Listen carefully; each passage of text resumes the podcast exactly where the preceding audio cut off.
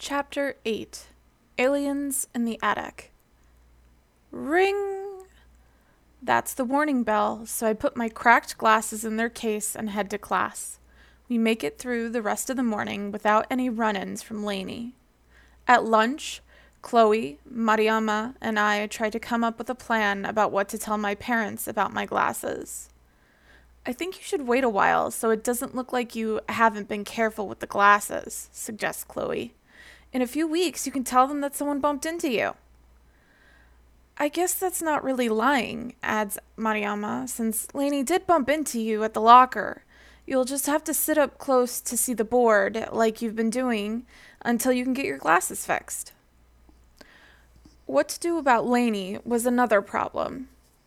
If we tell any of the teachers, everybody will think we're tattletales, I reason. But if we don't do something, Lainey will keep bothering us. I'm glad she didn't get your special necklace, Mariama, said Chloe. Yes, I, I probably shouldn't wear it to school anymore, she fingers the beads. I touch my empty neck. I wish she didn't get my friendship chain. Hey, maybe we can get another one the next time we go to the mall, and all three of us can wear it, suggests Chloe. That's a good idea, I say. After school, I see that Cole has worn his glasses all day with no problems. All the girls say I look cute with them on, he says. Yuck. Mom laughs. Someday you'll want all the girls to think you're cute.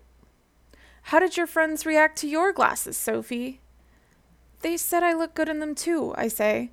I put them in my case to keep them from getting scratched. Well, I'm happy to see you're taking special care of them, Mom replies. I go to my room to relax before dinner. That was a close one, I think. I just have to avoid the subject of glasses for two or three more weeks. I flop down on my bed and flip through my science book, yet another packet is due tomorrow.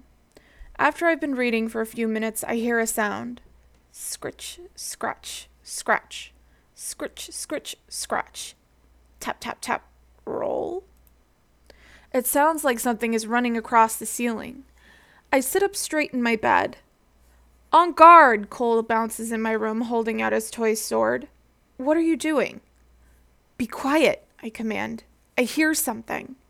The noises continue. Scratch, scratch, roll, scritch, scritch. Sounds like someone is running their fingernails across the attic floor, says Cole, his eyes wide. Someone or something, I reply. What could it be? Last week, we saw a movie on the Disney Channel about a family that had aliens living in their attic. What if some strange creatures from outer space are upstairs? Roll, scritch, scratch. I think we should tell Mom, says Cole. Okay, you go get her. He bounds downstairs, and I stand up on my bed and tap the ceiling with his sword. The noise stops for a second and then starts again. Sophie Washington, what are you doing? Mom enters the room. I hear a noise in the attic.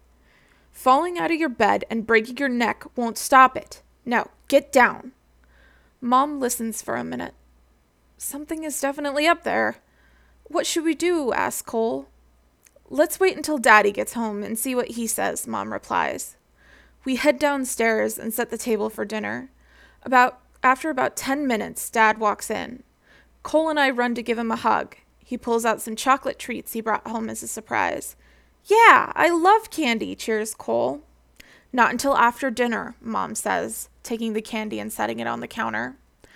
Honey, we've been hearing some funny sounds coming from the attic. I think you should take a look. Dad changes out of his work clothes and meets us all in my room. The scratching is still going on. Sounds like we've got some kind of animal up there, says Dad. All our eyes get wide. Maybe some squirrels? I bet they're playing kickball with an acorn, Cole exclaims. Is it dangerous? asks Mom. Let's check out how they are getting in, Dad says. We head outside and look up at the window leading to the attic. The screen covering one of the openings has been ripped off. That must be how it got in, says Dad. What kind of animal would rip off a window screen? I ask him. I'm not sure, he says, looking thoughtful.